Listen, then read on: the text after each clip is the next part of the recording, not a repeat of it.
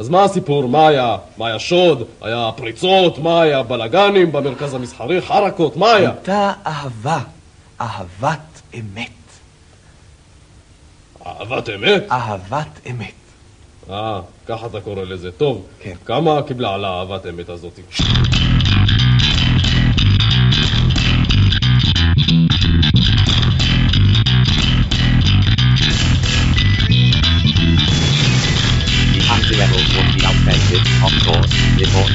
Started. Then on the too sincere, clearly regret, backward, wait, naive, anachronistic. Maybe that'll be the point. Maybe that's why they be the next real rebel.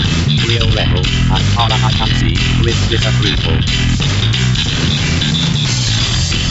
בוקר טוב, צהריים טובים, אחר צהריים טובים, ערב טוב, לילה טוב ולפנות בוקר נהדר לכם. אתם יודעים, אני יודע מתי אני מקליד, אני לא יודע מתי אתם שומעים, ננסה לכסות את כל האופציות, ומה שאתם שומעים, מה שאתם מאזינים לו זה משדר רשת, לי קוראים ארז. משדר רשת פודקאסט בענייני השעה, שזה בדרך כלל מה שמעניין אותי בשעה שבה אני מדבר, וזה די מתאים שאני מגדיר את זה ככה, כי יש משהו שהייתי מגדיר אותו כנונסנסי בהגדרה הזאת, זה מין משחק מילים, נכון. כאילו, פודקאסט בענייני השעה, שזה מה שמעניין אותי בשעה שבה אני מדבר, אבל זה הרעיון ש... ש... למה אני אומר שזה משהו נונסנסי? כי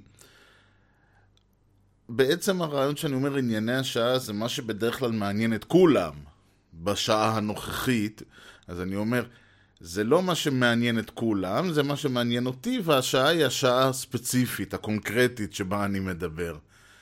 שזה, שוב, זה מין משחק מילים כזה, איזושהי התחכמות, אבל יש בזה גם משהו נונסנסי. והסיבה שאני מתעכב על זה היא כי יצא לי לחשוב קצת באמת על נונסנס ב- ב- במהלך השבוע האחרון. ודבר ראשון, אולי באמת כדאי להגדיר מה זה נונסנס, או יותר נכון, כמו, כמובן להגדיר מה זה לא נונסנס. אז נונסנס תורגם לעברית, לצערי הרב. זה אחד ה... אתם יודעים, יש, בדיוק עכשיו אני, יצא לי להיתקל כמה וכמה וכמה וכמה פעמים באנשים שהם מתייחסים לסדרה ש, שכולם מכירים כמשחקי הכס, אה, ויצא להם להתייחס אליה אה, כשיר של אש ושל קרח. אז לא משנה שמשחקי הכס זה משחק הכיסים, Game of Thrones, ולא Games of Throne, אבל גם שיר של אש ושל קרח, אני אומר זה עוד מילא, שיר של אש ושל קרח זה הזוי, כי המקור נקרא A Song of Ice and Fire. אז קודם כל, איך מ-A Song of Ice and Fire הפכנו לאש ושל קרח? חוץ מזה שזה לא של. כלומר, העוף פה זה לא, השיר הוא לא של האש ושל הקרח, אלא זה שיר אודות אש, אה, אודות קרח ואש. כלומר, זה מה שתורגם כשיר של אש ושל קרח, בפועל צריך להיות מתורגם, היה צריך להיות, כן? במדינה מתוקנת היה צריך להיות מתורגם כשיר אודות קרח ואש. או אפילו לא הייתי אומר שיר, אולי השיר, השירה, אבל זה, זה, יש, זה פשוט קטע שבאו והסתכלו ואמרו, אוקיי, זה מה שמתאים, זה מה שנשמע טוב, כמו במקרה של משחקי הכס, אז זה לא משנה שיש משחק הכיסאות, זה לא משנה שהרעיון פה הוא, שכל השמות של הספרים, אגב, בסדרה, זה שכולם נקראים משחקי הכס בטלוויזיה, זה, ב, בספרים יש... אה, אה, מבחר אה, שמות, כי הרעיון הוא, וזה, אני אגע בזה בקצרה, באנגלית יש, באנגלית, אה, אנגלית, כלומר אצל האנגלים, והאמריקאים כמובן אימצו את זה, יש איזשהו קטע שלהקות לא נקראות רק להקה, אני חושב שדיברתי על זה פעם, אבל הרעיון הוא שלהקות לא נקראות להקות, כלומר, יש הבדל בין להקת, הר... בעברית אין הבדל בין להקת אריות לבין להקת שכפים. באנגלית להקת שכפים נקראת Flock of Seagulls, אבל להקת אריות נקראת Pride of Lions, וזה הקטע המעניין. כלומר, ויותר מזה למשל, המפורסם הוא שלהקת עורבים נקראת A Murder of Crows. וזה מעניין כי אה, אפשר לשחק עם זה מאוד, אה, כלומר, ברגע שיש לנו את ה-Pride of Lions וה-Murder of Crows, אפשר להמשיך ולרוץ עם זה. וזה די מה שג'ורג' אר מרטין עשה ב-Song of Ice and Fire. כל ספר הוא כביכול, הוא אומר, אוקיי, איך הייתם קוראים אה, להקת כיס, להקת כיסים. It's a game of thrones. Okay, איך הייתם קוראים ללהקת מלכים? A clash of kings, התנגשות. איך הייתם קוראים ללהקת חרבות? A storm of swords. Uh, למעשה זה הספר, ה, בעצם זה, בזה נגמרה היציאה, כי מהפרק הרביעי, הספר הרביעי כבר נקרא A Feast for Crows, אז הרז, הלך ה... אבל זה היה הרעיון בכל מקרה, אני מניח שזה הרעיון כשהוא, כשהוא עוד חשב שזאת תהיה טרילוגיה. אה, פעם, פעם הוא היה אופטימי. אה, אבל זה הרעיון ש, שמישהו החליט, מישהו החליט, אני לא יודע מי החליט, המתרגם, המפיץ, העורך, מישהו החליט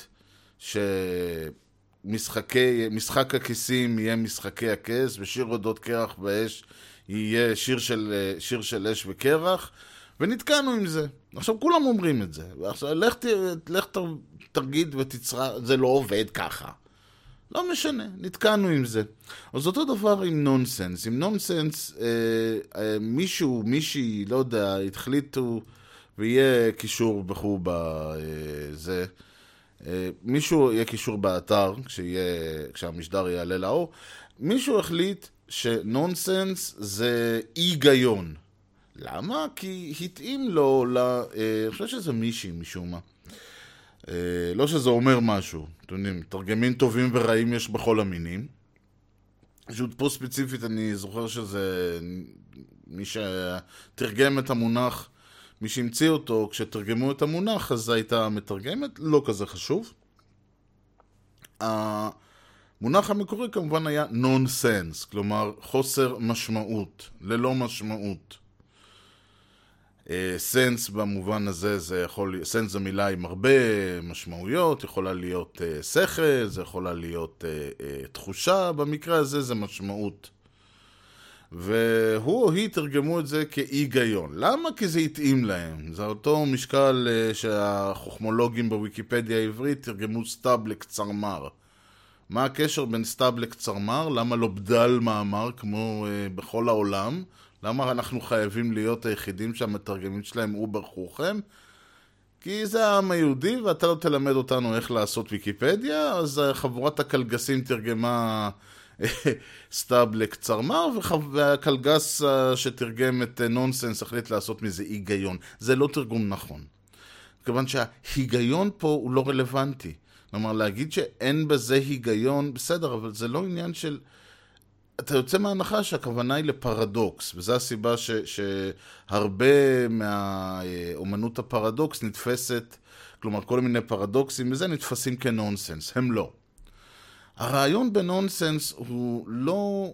אה, זאת אומרת, זו יכולה להיות סיטואציה שיש בה הרבה מאוד היגיון, אלא שיש אלמנטים בנונסנס, וזה גם קצת מתאים לסוריאליזם, אבל, אבל יש אלמנטים בנונסנס שהם שונים ממה שאתה יכול לצפות להם. אה, יש מצב, למשל, אה, אחד המערכונים המפורסמים הוא המערכון של התוכי של מונטי פייתון. אה, ואגב, זה, זה חלק מתוך מערכון הרבה יותר גדול, שקורה שם שהוא אחרי זה מסתובב בכל מיני ערים, ו, ובעצם כל הזמן נכנס לאותו סט, רק שה... אבל לא משנה, הסט המפורסם של המערכון של מונטי פייתון, הבן אדם בא להחזיר תוכי שנמכר לו כמת, והמוכר אומר לו שהתוכי לא מת. עכשיו, הסיטואציה שבה בן אדם חוזר לחנות חיות כי אה, להחזיר, להחליף חיה או כי החיה שלו מתה, היא סיטואציה מוכרת. מה שלא הגיוני בסיטואציה הזאת, אה, ואגב, זה שהמוכר מנסה להגיד לו, לא, התוכי בסדר, זה גם כן מוכר. מה ש... השונה בסיטואציה הזאת, מה שהלא הגיוני, הוא שהתוכי נמכר בעודו מת. והקטע הוא ששני הצדדים מתנהלים כפי שהם היו מתנהלים בסיטואציה, בסיטואציית אמת. כלומר, אה, אם, אם אותו מוכר בא ואומר, אני, אותו קונה, סליחה, בא ואומר, תשמע, קניתי תוכי והוא מת לי, מאתמול ועד היום הוא מת. המוכר יגיד לו, תשמע, אני מכרתי לך תוכי חי, הכל בסדר. אלא שהתוכי, אה, לטענת הקונה, לא נמכר כחי. ופה בדיוק הטוויסט שהופך את המערכון מ... מ לא יודע מה, סאטירה חברתית לנונסנס. עכשיו, גם אחת הבעיות הגדולות עם נונסנס, בדרך כלל שאנשים שעושים אותו לא יכולים לעשות מה שנקרא נונסנס טהור. מכיוון שנונסנס טהור אה, הוא לא בהכרח אה, מצחיק. כי שוב, אחת הבעיות עם נונסנס זה שהרבה אנשים חושבים שזה בא מתחום הקומדיה, כי התרגלנו שאומני נונסנס עושים צחוקים. כי אחד הכלים המאוד אפקטיביים לעשות קומדיה זה נונסנס. הרבה, מאוד פשוט לבוא ולעשות מערכון כשהכל הגיוני חוץ מאלמנט אחד, גם זה לא חייב להיות הכל הגיוני חוץ מאלמנט אחד, יכול להיות שכל האלמנטים הגיוניים רק לא בסיטואציה שקיימת. כלומר, אם אותו אדם שבא לחנות אה, חיות היה ליצן שברח מהקרקס והוא לא מנסה למכור תוכי אלא הוא מנסה למכור את דמבו הפיל המעופף והמוכר בחנות הזו בעצם, אה, אה, אני לא יודע, נשיא ארצות הברית ועדיין הם היו עושים את המערכון על התוכי, אז היית אומר, אז הכל היה נונסנס. כלומר, שום, כל האלמנט, כל אלמנט בפני עצמו, יש לו את המקום שלו, אולי, לומר, אני לא יודע על פיל מעופף, אבל לצורך העניין זה דמות אה, מסרט מצויר, או למעשה מסרט כבר לא מצויר. אה, למרות שעד כמה, איך, איך אפשר לקרוא לסרט שכולו אה, אנימציית, אה, אנימציה דיגיטלית לא מצויר? אני לא יודע, אבל הרעיון הוא כביכול לא מצויר במובן של דמבו, הסרט המקורי.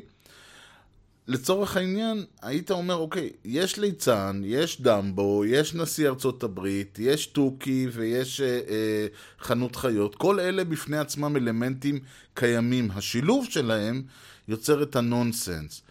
ושוב, זה הרעיון, כלומר, כי אם אני עושה, אני, זה להבדיל אותו מלצורך העניין מדע בדיוני, או פנטזיה. לבוא ולהגיד, זה שאני יודע מה, גנדלף מנופף במוט שלו ועושה, וקורא למלך הנשרים, זה נונסנס. אני אומר, זה לא נונסנס, כי, כי זה make very much sense. כלומר, זה, יש לו סנס בגבולות העולם, מכיוון שהעולם שהגדיר טולקין לצורך העניין, ואותו דבר אה, ג'ורג' אר מרטין, ואותו דבר ספרי מדע בדיוני למיניהם, העולם שהם מגדירים, יש לו, הוא, יש לו גבולות פנימיים מאוד ברורים. לצורך העניין, כן, עוד פעם, מה זה גבולות פנימיים מאוד ברורים? הם לא ישבו וניסחו את העקרונות המדעיים של הקסם. אבל הם אמרו, יש קסם בעולם הזה של אה, אה, שר הטבעות לצורך העניין.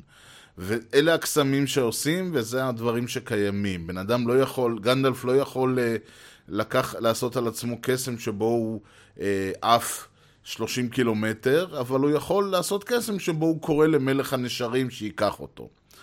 זאת אומרת, זה, אלה הרעיונות, כלומר, בהיג- בהיגיון של העולם של, של Lord of the Rings, זה בסדר, אה, זה עובד. אין פה, ולכן אין פה נונסנס. בשביל שיהיה נונסנס צריך שיהיה sense. צריך לבוא ולהגיד, אה, אוקיי, בהגדרה של העולם, והעולם, אה, בדרך כלל קל מאוד להתייחס לעולם הפיזי, לעולם שלי ושלכם.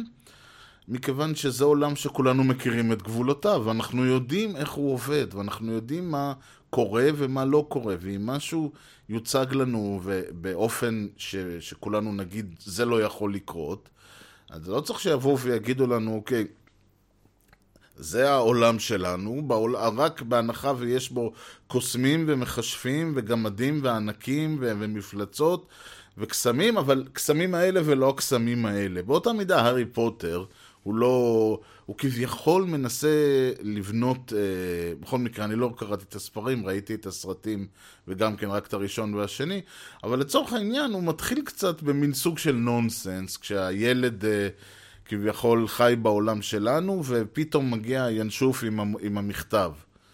וזה כביכול אלמנט שהוא נונסנסי, אבל הוא נונסנסי עד, לש... עד לרגע שבו אה, הם אה, מגלים את הרכבת ההיא ברציף, שכביכול לא נמצא.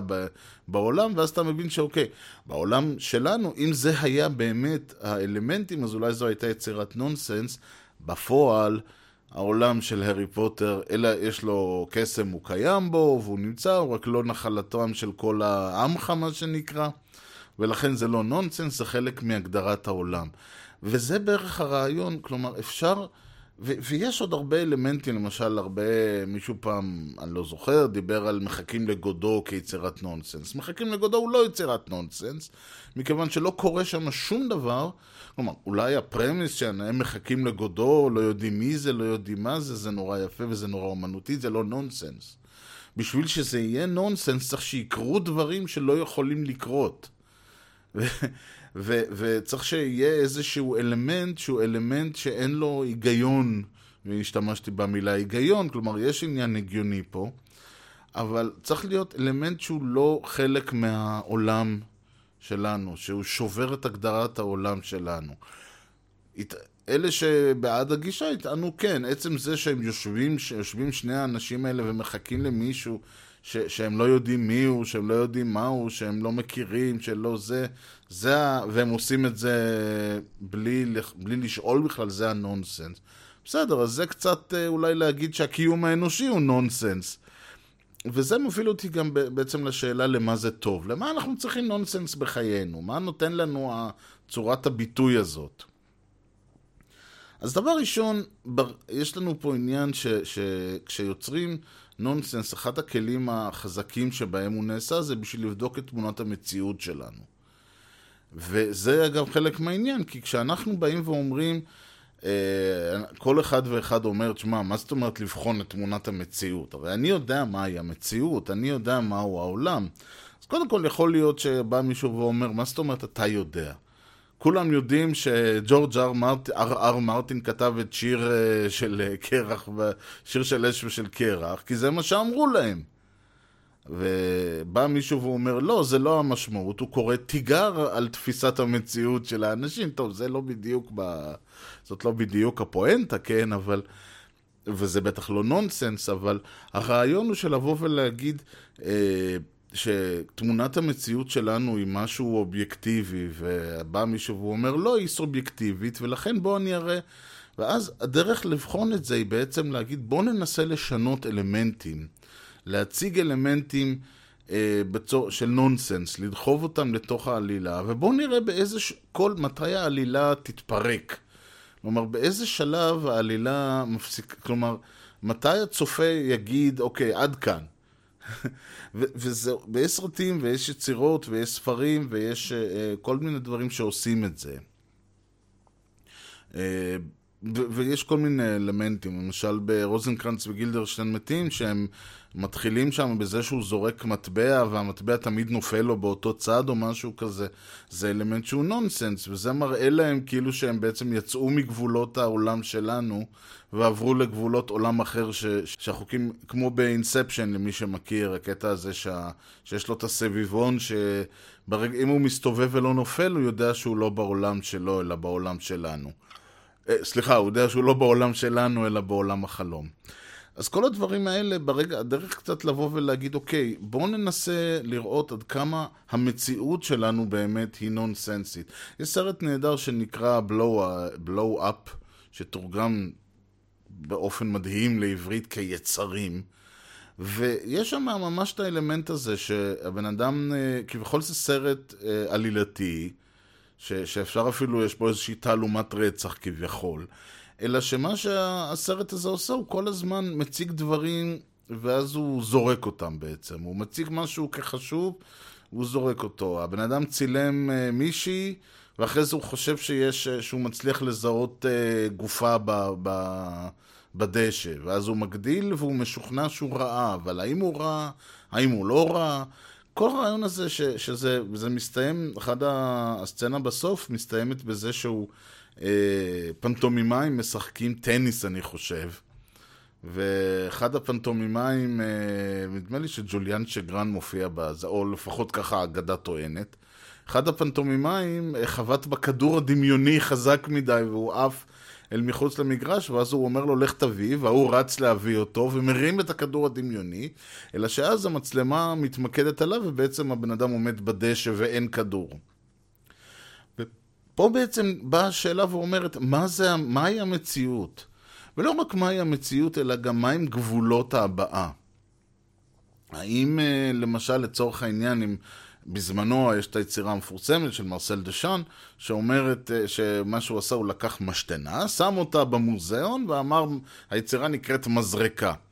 ואז נשאלת השאלה, האם הוא שבר פה את חוקי המשחק, או שמא הוא בא ואמר, אה, ברגע שאני מציג, שאומן מוכר מציג יצירה במוזיאון, זו אומנות. או שהוא בא ו... כלומר, מה בדיוק ה... איפה פה בעצם, מה הם חוקי המשחק? האם הוא שינה אותם? האם הוא ציית להם? האם uh, היה פה בעצם שינוי של התפיסה האומנותית, או, שהוא צי... או שבעצם הוא אמר, אני פועל בתוך uh, חוקי העולם האומנותי, אני לא שיניתי כלום. וזה בעצם הרעיון, ברגע שאתה משחק עם החוקים, ברגע שאני, אני כאומן, כן, לא אני כארז, אה, משנה או שובר איזשהו חוק, ואז נשאלת השאלה, האם באמת שברתי איזשהו חוק, או, או שמא לא שברתי? שוב, במערכון על התוכי לצורך העניין, אם באמת, כלומר, אפשר לבוא ולהגיד שזה נונסנס, מצד שני אפשר לבוא ולהגיד, כן, הבן אדם מכר לו תוכי אה, אה, מת, אין פה נונסנס, הוא הלך ומכר לו תוכי מת, והוא הלך הביתה, גילה שהתוכי מת, חזר, והם מתחילים לצעוק אחד על השני.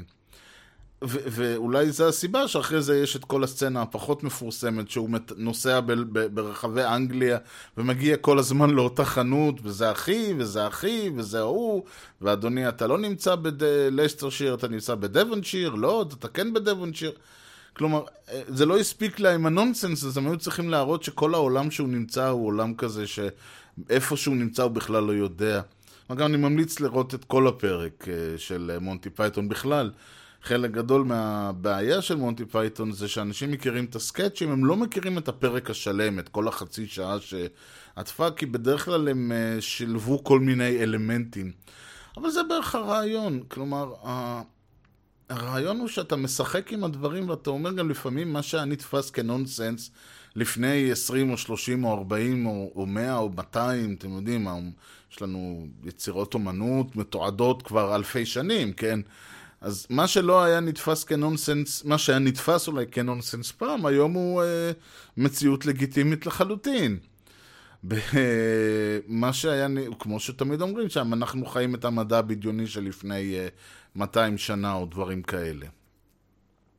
ובכלל, חלק ממה שדוחף אה, אומנות או אומנים בכלל, זה, זה הרי הניסוי, לנסות. אם uh, מאות או אלפי שנים ציירו פיגורטיבי או סימבוליסטי או מה שזה לא היה. ואז באו אומנים ואמרו, לא, למה בעצם? בא לי לצייר בן אדם שהפנים שלו סגולות ולצייר את האוזן במקום האף. זה, אני רוצה לנסות, אני רוצה לראות, אני רוצה לעשות דברים. ואז מישהו בא ואמר, אתה לא יכול לצייר בן אדם עם פנים סגולות ואוזן במקום אף, כי אנשים לא נראים ככה. ואז השאלה היא, אוקיי, רגע, אני מצייר, אני מחויב למציאות כמו שכולנו מכירים אותה, או שאני יכול לעשות מה שאני רוצה? ו- ולכן יש חשיבות באמת לנושא הזה של נונסנס ב- ביצירה, וזה יכול להיות, שוב, יצירה... בדרך כלל כשמדברים על נונסנס, אז כן, נוטים לדבר על, שוב, מה שאני קראתי, אה, יצירה נרטיבית. שזה ספרות, זה אה, דרמה, קולנוע, טלוויזיה, כל אלה. אבל בהחלט אפשר למצוא אלמנטים אה, נונסנסיים, כמו שהראיתי גם באומנות הפלסטית, כמו בכל אומנות אחרת. לצורך העניין, אה, יש לנו ב... ב יש את כל היצירות האלה ששומעים, אה, כאילו, יצירה מוזיקלית, ואז אמרו להיות רעם. ואת הרעם אפשר לעשות עם, עם התופים, שהתוף עושה קול של רעם. אפשר לעשות אפקט של רעם, אני יודע, עושים את זה עם כל מיני לוחות וכאלה, או שאפשר להשמיע הקלטה של רעם. עכשיו, נשאלת השאלה, באיזשהו, באיזה שלב אתה, אם, אם אני משמיע אופרה או סימפוניה ואני משמיע הקלטה של רעם, האם שברתי את גבולות ה... האם הכנסתי אלמנט נונסנסי לתוך העניין, או להפך? האם זה שהם שומעים תופים אה, ואז הוא אומר, או אני שומע את כל הרעם, האם זה נונסנס, או שזה חלק מהדברים? כי מצד אחד הם שרים, אוקיי, זאת אופרה, אז הם שרים כל הזמן. אבל מצד שני, הוא, הוא לא שומע את... כשהם אומרים אני שומע קולות תרועה, אז שומעים קולות תרועה. לא שומעים פסנתר והוא אומר אני שומע קולות תרועה, אלא שומעים חצוצרות, אבל מצד שני, כשהוא אומר אני שומע רעם, שומעים תוף. אז כל המשחק הזה, כי, כי כמו שאמרתי בזמנו, אנחנו גם ככה מצויים במצב שבו כשאנחנו אה, אה, חווים, כן, היום היו אומרים צורכים, כן, כשאנחנו חווים אה, אה, יצירה אומנותית, ולא משנה איזו, אה, אבל דגש מאוד רציני הוא בדרך כלל על היצירות, מה שקראתי הנרטיביות. אני דיברתי על זה במשדר, אה, במשדרשת 79, מחמת הספק, שדיבר בדיוק על הנושא הזה של השעיית הספק. אנחנו מלכתחילה מגיעים לחווים יצירת אומנות תוך איזה שהם אלמנטים של השעיית הספק. שזה אומר, אם עוד פעם לצורך העניין, אנחנו יודעים שזה ג'ון קליז השחקן, אבל לצורך ההנאה שלנו מתוך, מהמערכון של מונטי פייתון, אנחנו אומרים, אוקיי, אני יודע שזה ג'ון קליז השחקן, ו- ולא מדובר במצלמה נסתרת בחנות של, אה, אני חושב שזה מייקל פלין, אה, שהוא פרץ אליה, אבל לצורך ההנאה מהסקץ', אני, אני, אני אשעה את הידיעה הזאת, ואני אגיד, אוקיי, זה לצורך העניין איש שקנה תוכי, וזה לצורך העניין מוכר בחנות חיות, אלא שהם מנצלים את, ה, את השעיית הספק הזאת, ודרכם מכניסים לנו מה, מה, מהחלון את, ה, את הנונסנס הזה. הם אומרים, אוקיי, אתם כבר מוכנים לקבל דברים. עכשיו בואו תהיו מוכנים גם לקבל את, ה, את העובדה שהבן אדם, לא רק שהוא מכר לו תוכי, אלא הוא מכר לו תוכי מת, לא רק שהוא מכר לו אותו מת, הוא גם מתעקש שהתוכי היה חי. ו- ואחרי זה יש את הקטע שהוא ממשיך להתעקש שהתוכי חי, הוא רק נח, הוא רק ישן, ו- וה- והנונסנסיות של הקטע ממשיכה להתגבר. כלומר, הם בדרך כלל מתחילים עם... כש- כשמתחילים את המערכון, הם בדרך כלל מתחילים אותו אה, עם הווליום מאוד נמוך, ולאט לאט מגבירים אותו. זה אותו דבר, אגב, בסקץ' הגם מפורסם שלהם על ה... אה, על ה... הוא שמוכר בונבוניירה עם כל מיני מרעין בישין בתוכה. ואז הם נכנסים, השוטר והסגן שלו, והוא אומר לו, "אה, כן, אתה זה וזה, הוא אומר לו, כן.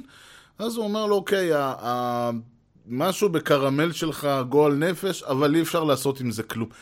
וזה עדיין בגבולות האפשרי, ואז הוא מתחיל איתו עם הצפרדע בזה, ועם השני מסמרים חלודים, ועם כל, ה... כל היציאות האחרות. ו- ולכן זה הרעיון, כלומר, צריך, אי אפשר לבוא ולהציג, כי אז אם אנחנו נבוא ומלכתחילה העולם, אנשים עפים באוויר ו- ולא יודע, אז, אז אנחנו במסגרת השעיית הספק נגיד, אוקיי, זה אלה חוקי העולם. אה, צריך קודם כל לבוא ולהגיד לנו לא. זה העולם שאתם מכירים, עכשיו בואו נשבור לכם אותו, ודרך זה לנסות באמת אולי לשבור, לחשוב מהי האומנות, או מהי המציאות, או כל הדברים האלה.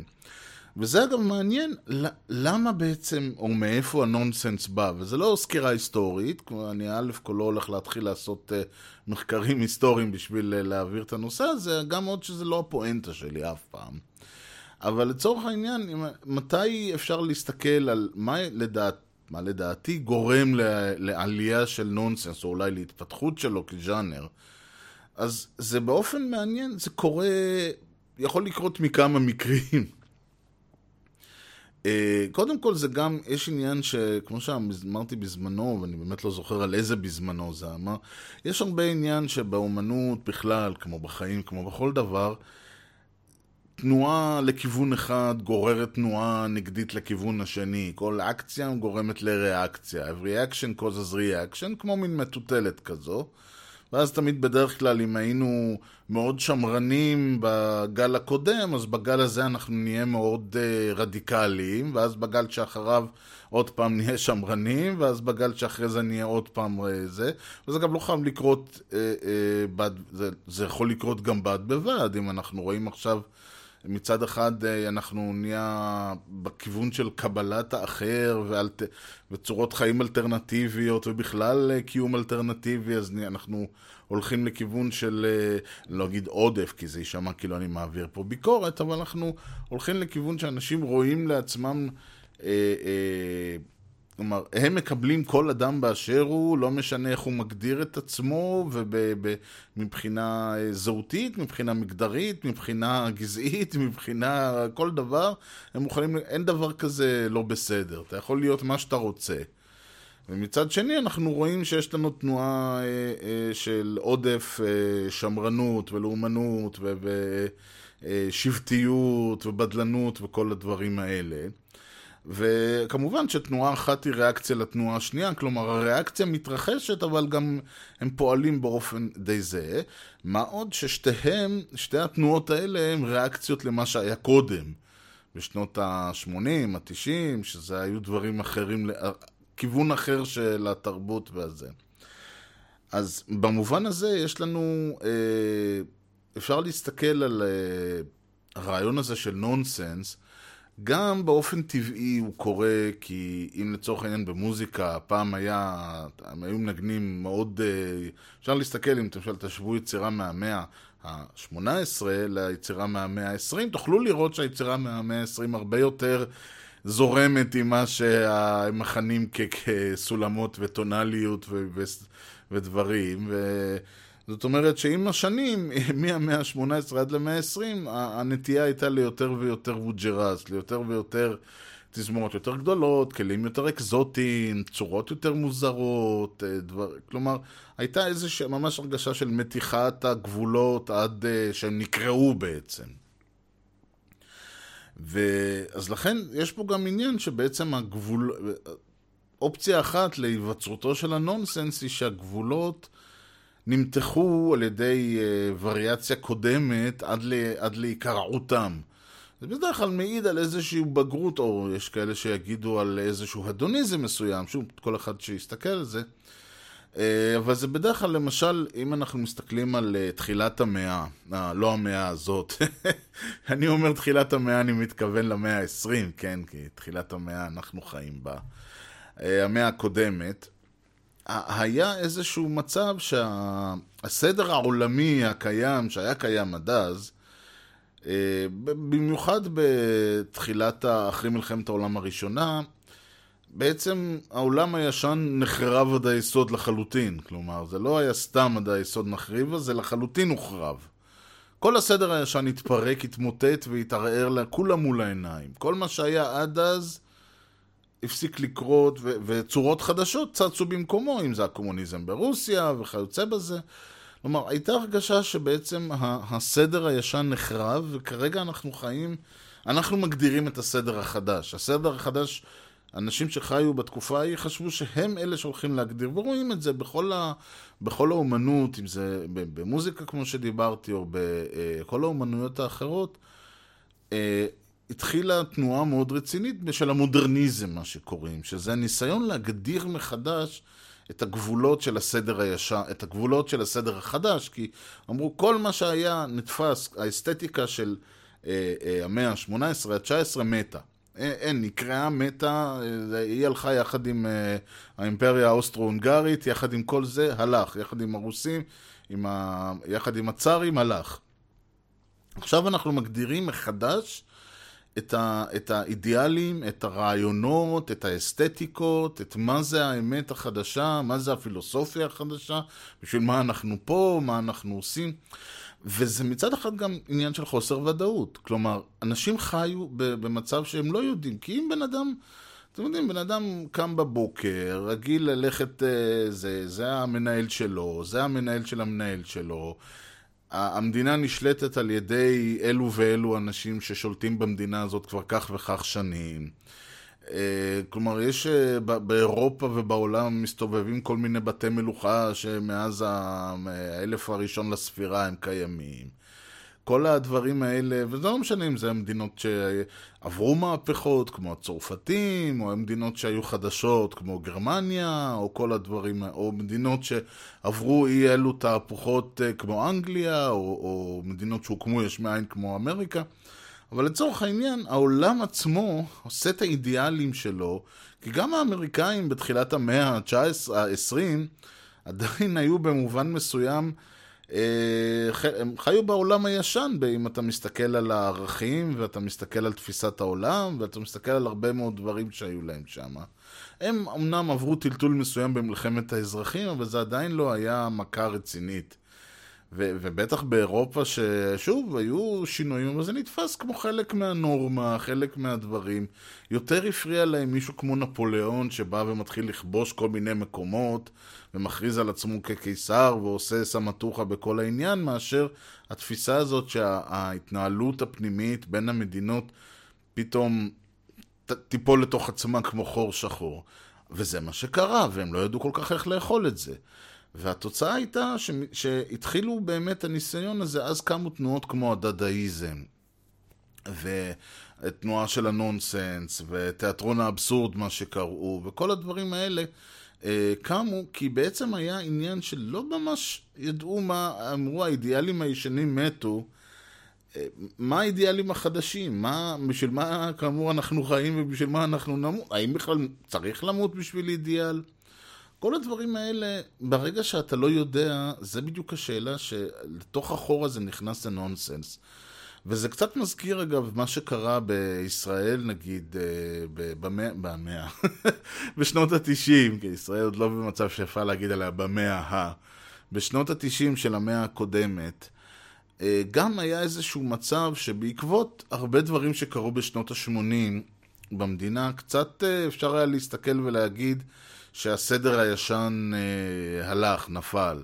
אם זה היה נפילה של מפא"י, ושאחריה בא כל הנושא הזה של עלייה של חירות והליכוד, שהובילה למלחמת לבנון, והובילה לשלום עם מצרים, והובילה לקריסה של הכלכלה ואינפלציה מטורפת, ואז אה, אה, כשבעצם אה, כל הנושא, וכל העניין הזה, ואז בעצם אפשר היה לראות שה... ואז הייתה גם האינתיפאדה, והיו הרבה דברים שכביכול הסדר הישן, מה שתפסו אז בתור הסדר הישן, הסולם הערכים, החלוצי, הציוני, כל הדברים האלה, שהוביל את המדינה מקומה ועד לצורך העניין אה, אמצע סוף שנות ה-80, או יותר נכון, אה, תחילת שנות ה-80, כל הסדר הזה קרס לגמרי.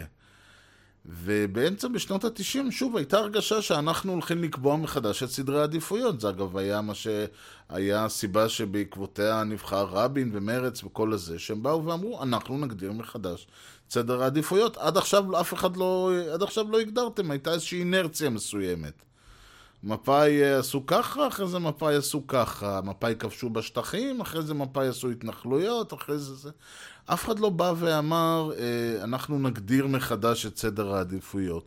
וברגע שאומרים, אנחנו נגדיר מחדש את סדר העדיפויות, אנחנו נגדיר מחדש את האידיאלים, אנחנו נגדיר... לבן אדם מן השורה, ולאומנים בטח, זה מיד מושך אלמנט מאוד חזק של נונסנס, כי החוסר ודאות הזאת, השאלה של רגע, מה שאני ידעתי עד היום, ש- שזוהי המציאות, מה שאני ידעתי עד היום שאלו הערכים, מה שאני ידעתי שהסיבה שבגללה אני קם בבוקר והולך לעבודה ומגדל את הילדים ושולח אותם לצבא ומשלם את המיסים שלי ו- ודברים שבגללם אני נלחם ומה שחשוב לי ומה שאני בוחר בשבילו, כל הדברים האלה, לא, אתם באים ואומרים, אתם במרכאות וה- והעולם מסביבי בא ואומר לי מת, אין יותר, תשכח מזה.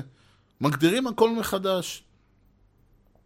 וזה מאוד קשה, וזה מאוד מוזר, וזה מאוד פותח את הבמה להרבה מאוד קולות חתרניים, מה שנקרא. והקולות האלה בדרך כלל עושים דברים, ואפשר היה לראות את זה, אם זה כל החבורה הזאת של החמישייה הקאמרית שעשו את... אה, שזה אה, עוזי וייל ואתגר קרת וג'ורל דרור וכל החבר'ה האלה. אסף ציפור כמובן, שצריך להזכיר. שעשו אז את uh, כל הדברים שלהם, שאני קורא להם חבורת החמישייה, כי שם הם התקבצו, כי עוזי וייל עשה נגיד השער האחורי, וג'ואל דרור עשה את כל המחזות ודברים שהוא עשה, ואסף ציפורית היה אז ב... עשה את החמישייה, ואתגר קרת כידוע יש לו את הספרים שלו, וקריירה ספרותית עד היום. וכל האנשים האלה בעצם התאגדו ביחד ו... ולחוד. ועשו יצירה שהיא מאוד נונסנסית, ועל דרך זה גם התחילו החבר'ה של אה, אה, ילדים סורגים לאלוהים ו, וכל הדברים האלה. ולמשל אפילו גם היה, אתם יודעים, גם יש, אה, כמו תמיד, יש ניצול ציני של המצב. דודו טופז וכל ה... הקרקס שהוא עשה שם, שהוא, אה, עם כל המשימות האלה, שהוא היה שולח אנשים ומבזר, שהולכים לבזות את עצמם. ואז בסוף יצר המצב שהוא שלח מישהו להצטלם עם מישל פייפר, והמישהו הזה הלך והצטלם עם, עם, עם פוסטר של מישל פייפר, וזה הכל תיאטרון אבסורד אחד גדול, כי בעצם אתה כבר לא יודע מה אמת ומה לא אמת. אתה לא יודע מה נכון ומה לא נכון. פעם היה ערוץ אחד, מה שהם היו אומרים זאת הייתה האמת. היה ערוץ אחד, הייתה מפלגה אחת, הכל היה אחד. וכל מה שלא היה, היה כאילו מחוץ לשבט. עכשיו באים ואומרים, לא, עכשיו כול, יש לנו כל השבטים בסדר. לא ידעו איך לאכול את זה, ופה הנונסנס נכנס, כי ברגע שאתה לא יודע מהם גבולות העולם שלך, מאוד פשוט, או, או לא יודע אם פשוט, אבל בכל מקרה מאוד uh, מתאים לאומן ש... ש... שוב, אפשר להסתכל עד היום על היצירה של עוזי וייד, של אתגר קרת, של אה, ג'ואל דרור, ולהסתכל שזה פשוט הכיוון שלהם. כלומר, זה מה שהם אוהבים לעשות, או רואים, רואים לנכון אה, לכוון את ההשראה והיכולת האומנותית שלהם לשם, אבל במציאות כזאת האומנים האלה פורחים. אתם יודעים, יש, את- יש את המערכון של, אה, או את מונולוג של רמי אויברגר, שעומד בטרמפיאדה. והוא אומר שמה שאמרו לו, אה, מה אתה רוצה, אתה צריך ללכת לקצונה, ואז הוא עושה לו נהג בוס, ואז הוא אומרים לו, לא, חייבים לדרג את הדרג, יש את הדרג הבכיר. אז הוא עושה, אני רוצה להיות רמטכ"ל, אמרו לו, בסדר. זה בדיוק הנונסנס, במצב שאתה לא יודע, כביכול הרמטכ"ל זה הרי ה... ה... ה... אני לא יודע אפילו איך להגדיר את זה, זה. אחד, בזמנו היה אולי אחד הדברים הכי קרובים ל- לאלוהים בפנתיאון הישראלי הציוני. אתם יודעים, ראש הצבא, הצבא הישראלי, זה ש... כלומר, אין דבר, אין פרה יותר קדושה מה, מהצבא, מצה"ל, והנה הרמטכ"ל עומד בראשו. ואז בא מישהו והוא אומר, כן, דפקתי על השולחן בבקו"ם, עשו אותי רמטכ"ל. זה, זה בדיוק העניין הזה שאתה בא ואתה שובר את הסיטואציה הזאת, ובגלל זה, והחמישייה הקאמרית עשו המון מערכונים על הצבא. כי שוב, זאת הייתה הפרה הכי קדושה, ו, וכביכול, כי גם, ו, הרי הצבא בעצמו הוא מין תיאטרון אבסורד כזה. אתם אחד הדברים ש... אה, אחד הדברים שתמיד משעשעים הוא שאני לא יודע מי אמר את זה, אולי יוסי גורוביץ, אולי מישהו אחר, ש, שלאנשים בארץ יש שני, יש שני צה"ל. כאילו, יש את הצה"ל שכולנו מכירים, של יהיה בסדר, והסמוך, והמילואימניקים, והמסייעת, וה, וה, והפשלות, וה... כל האירועים האלה של הכמעט ונפגע, והקול הזה, וכל הט- הטול הזה שלאף אחד לא ברור איך ניצחנו במלחמה, אבל ניצחנו במלחמה, או כל מיני שטויות כאלה. ומצד שני יש את צה"ל, הצבא, החזק בזה, שתמיד מנצח, וצדקת דברים, וזה אותו צבא, כאילו, איך זה יכול להיות גם צבא של פשלונרים אה, שעושים שטויות וגבעת חלפון וכל הדברים האלה, ומצד שני זה צריך להיות כאילו, אני יודע מה, פאר היצירה המיליטריסטית, אה, צבא טכנולוגי, צבא סופר, ש... אה, כלומר, לא ברור איך שני הצבאות האלה מתקיימים ביחד. אז תמיד מדברים על איזה משהו שצה"ל עשה, ואומרים, אה, כן, בחורינו המצוינים, ואתה אומר, איזה בחורינו, איזה מצוינים. אבל שיהיה. אז צה"ל בעצמו הוא תיאטרון אבסורד אחד גדול. תמיד אומרים שההיגיון עוד לא התגייס לצה"ל, זה אחד המשפטים שהיו תמיד אומרים, אני זוכר בכל מקרה, בשירות שלי, אמרו ההיגיון לא התגייס לצה"ל, כאילו. אז, אז כל הרעיונות האלה, אגב, אם כבר דיברתי על, על קר, מה גורם לנונסנס להתפתח, בדרך אפשר להסתכל בהפוכה, שדווקא נגיד בסוף שנות ה-60, תחילת שנות ה-70, שהיינו בדיוק בצד ההפוך של מה שאני מדבר עליו, שהרי היו שנות האופוריה, וצה"ל כבש, אה, אתם יודעים, הכפיל את גודל מדינת ישראל בשישה ימים, וניצחנו מעטים מול רבים, גם את סוריה וגם את ירדן וגם את uh, מצרים כמובן. וכל זה למרות האמברגו של דה גול, ו- וכל הדבר הזה, ותראו איזה גדולים ויפים ויפי הבלורית ונאמנים וציונים אנחנו, וכל העניין הזה, ואז בדיוק התחילה, היה אז חנוך לוין עם תיאטרון, אה, עם אה, מלכת האמבטיה שלו, שזה בדיוק אה, סוג של תיאטרון אבסורד כזה, זה סוג של נונסנס שמנסה ככה לשחק באמת על העניין הזה של ה... אה, שוב, לקחת אה, דברים ולהציג אותם באור שהוא שונה, ולנסות לעשות לנו דבר... כלומר, זה היה סאטירה, זה לא היה כל כך... זה היה אה, יותר באמת תיאטרון אבסורד, אבל מהמובן הסאטירי שלו, פחות נונסנס, אבל היה, היו אלמנטים של נונסנס, ולא רק כמובן ב, ב, באמירה הפוליטית, אלא בכלל בכל מה שהוא עשה, אז שהיווה באמת איזשהו עניין שכשאתה, דווקא במצב ההפוך, כשה, כשהמציאות כביכול שמוכתבת לך, שהאידיאלים שמוכתבים, שהעולם שבו האדם חי הוא כזה ברור ומובן ו- ונחוש בצדקתו, ויש לנו, כמו שאמרתי, יש ערוץ אחד, ומפלגה אחת, וצבא אחד, והכל ברור לנו לחלוטין. והוכחות בשטח, עובדה היא שדרך החיים הזאת הוכיחה את עצמה, עובדה שניצחנו במלחמת ששת הימים. זה מראה לך עד כמה כל מה שאמרנו לגבי המפעל הציוני והמדינה והממשלה וכל זה הוא נכון, כי יש לנו הוכחות בשטח שזה נכון. אה, ובא אז חנוך לוין ואומר, אוקיי, עכשיו בואו ננסה לשבור את התמונה הזאת, בואו ננסה למצוא חורים בדברים האלה, בואו נציג בדרך של נונסנס, בדרך של תיאטרון האבסורד, אה, אה, ננסה לערער את התפיסה הזאת, ננסה להראות עד כמה התפיסה הזאת אולי לא נכונה, עד כמה המציאות הזאת היא מציאות מוכתבת, עד כמה העניין, וזה קצת מזכיר את מה שהיה ב-1984, שכל הזמן אוהבים לצטט, שכאילו ביום אחד באים ומודיעים ש...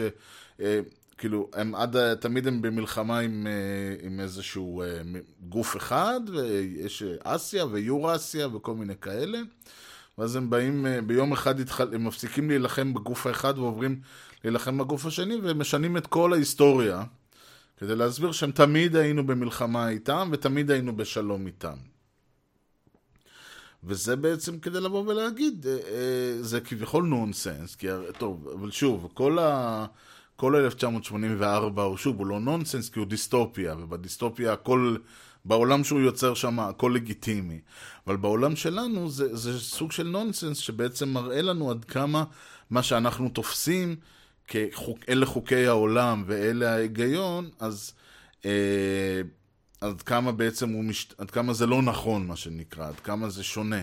בעצם אפשר להסתכל אגב על ה sixties בכלל, שבארץ התחיל, הגיעו יותר בסוף ה sixties, תחילת ה seventies, אבל אפשר להסתכל על ה sixties בכלל בתור איזשהו מצב שבו התרבות עברה תפיסה נונסנסית כזאת, שבה הם בעצם, דווקא בשיא שהיה, אז בכל העולם אפשר לראות את זה, שזה היה איזשהו, אם מלחמת העולם הראשונה הייתה שבירה של הסדר הקיים, אז שוב, מלחמת העולם השנייה קצת אה, החזירה לנו את האמונה בצדקתנו, כוחות האור מול כוחות הרשע, יפי הבלורית ניצחו את, אה, לא יודע, את מי, אה, את יפי הבלורית הארים, אני יודע מה, הדרך האמריקאית, הבריטית, מה שזה לא יהיה, ניצח את כל הדברים האחרים, כל העניין הזה שזה מחיזק כביכול את האידיאלים. ו- והייתה גם תקופה כזאת של אה, שגשוג כלכלי, כי אתם יודעים, היה הרבה כסף מכל המפעלי הנשק.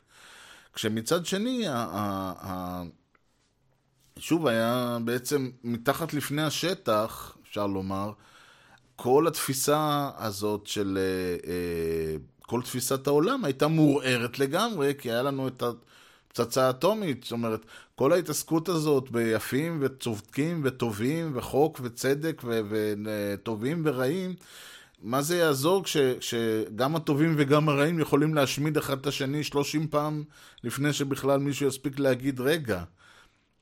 והעניין וה, הזה שמצד אחד העולם כביכול היה, חיזק את הערכים, הערכים כביכול התחזקו, האמת הוכיחה את עצמה, כמו שהיה נגיד במלחמת ששת הימים, אבל מצד שני העולם עצמו, אה, חוסר התוחלת, התיאטרון האבסורד הזה, היה מה שאנשים חיו איתו כל יום וכל שעה, בידיעה ש...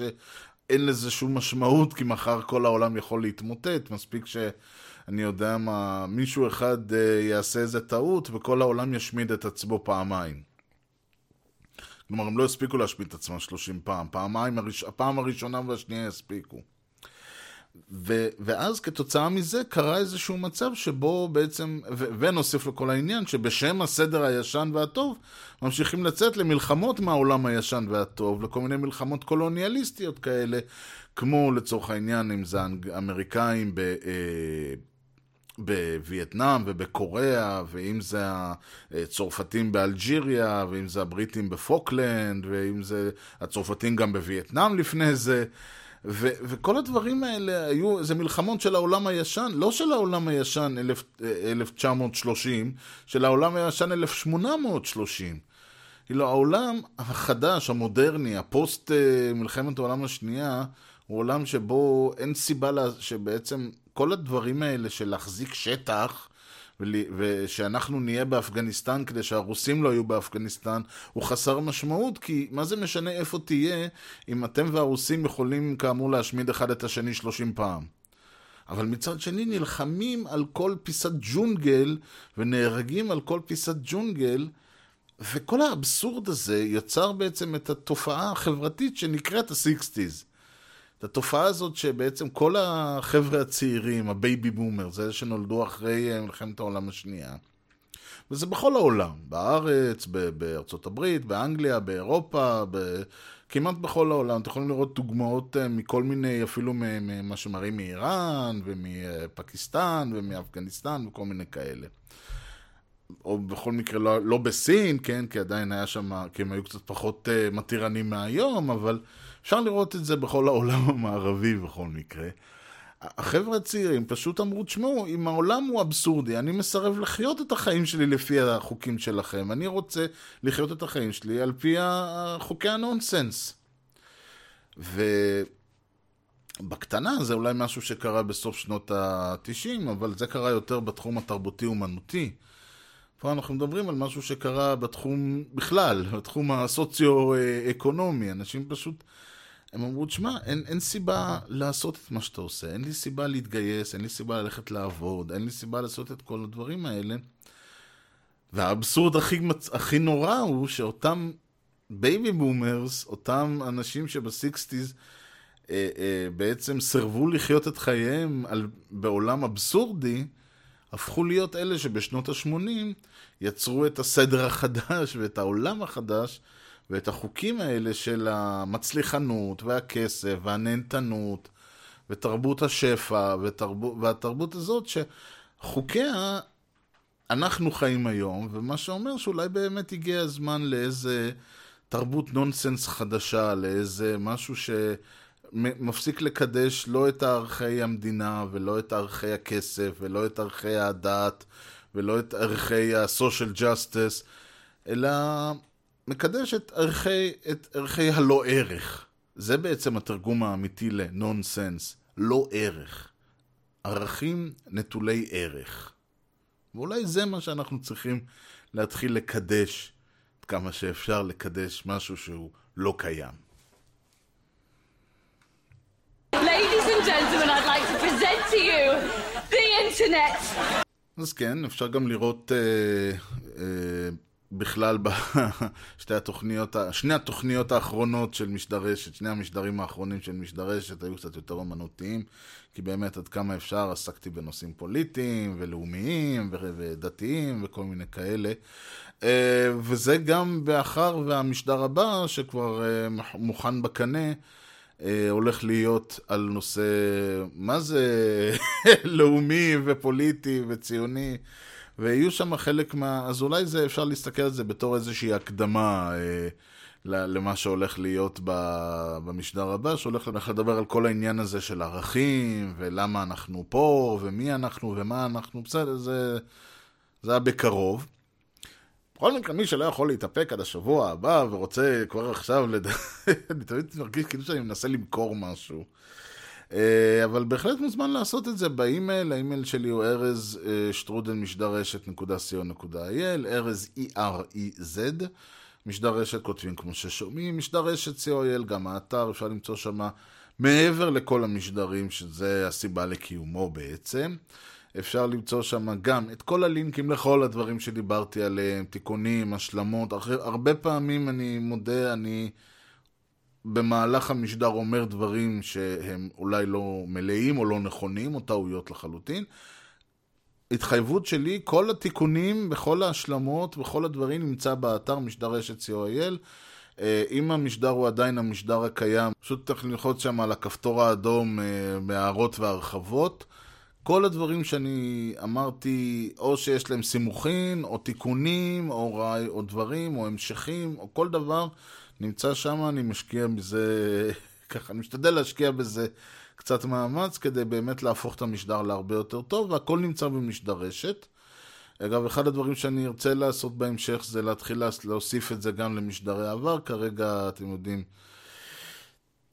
זה לא uh, הכי, הנושא הכי חשוב, אבל אני אשמח לעשות את זה, אני או מישהו רוצה, אז בהחלט אני יכול, אבל אפשר למצוא שם גם כמובן את כל הכישורים לכל הדרכים שאפשר ל- ל- למצוא את משדרשת, אפשר להאזין לו ישירות דרך האתר, להוריד אותו למחשב או לטלפון או לכל דבר אחר, אפשר להירשם דרך podcatcher uh, ל-RSS, אפשר למצוא את משדרשת uh, ב YouTube וב iTunes וב Stitcher וב RadioPublic.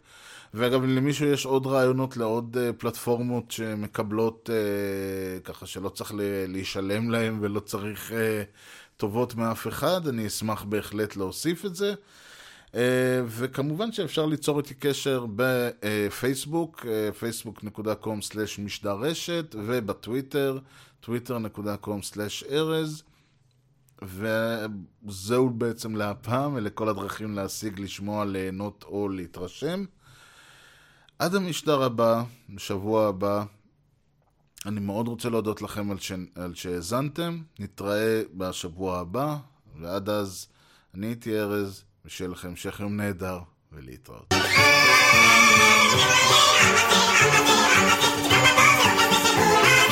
You.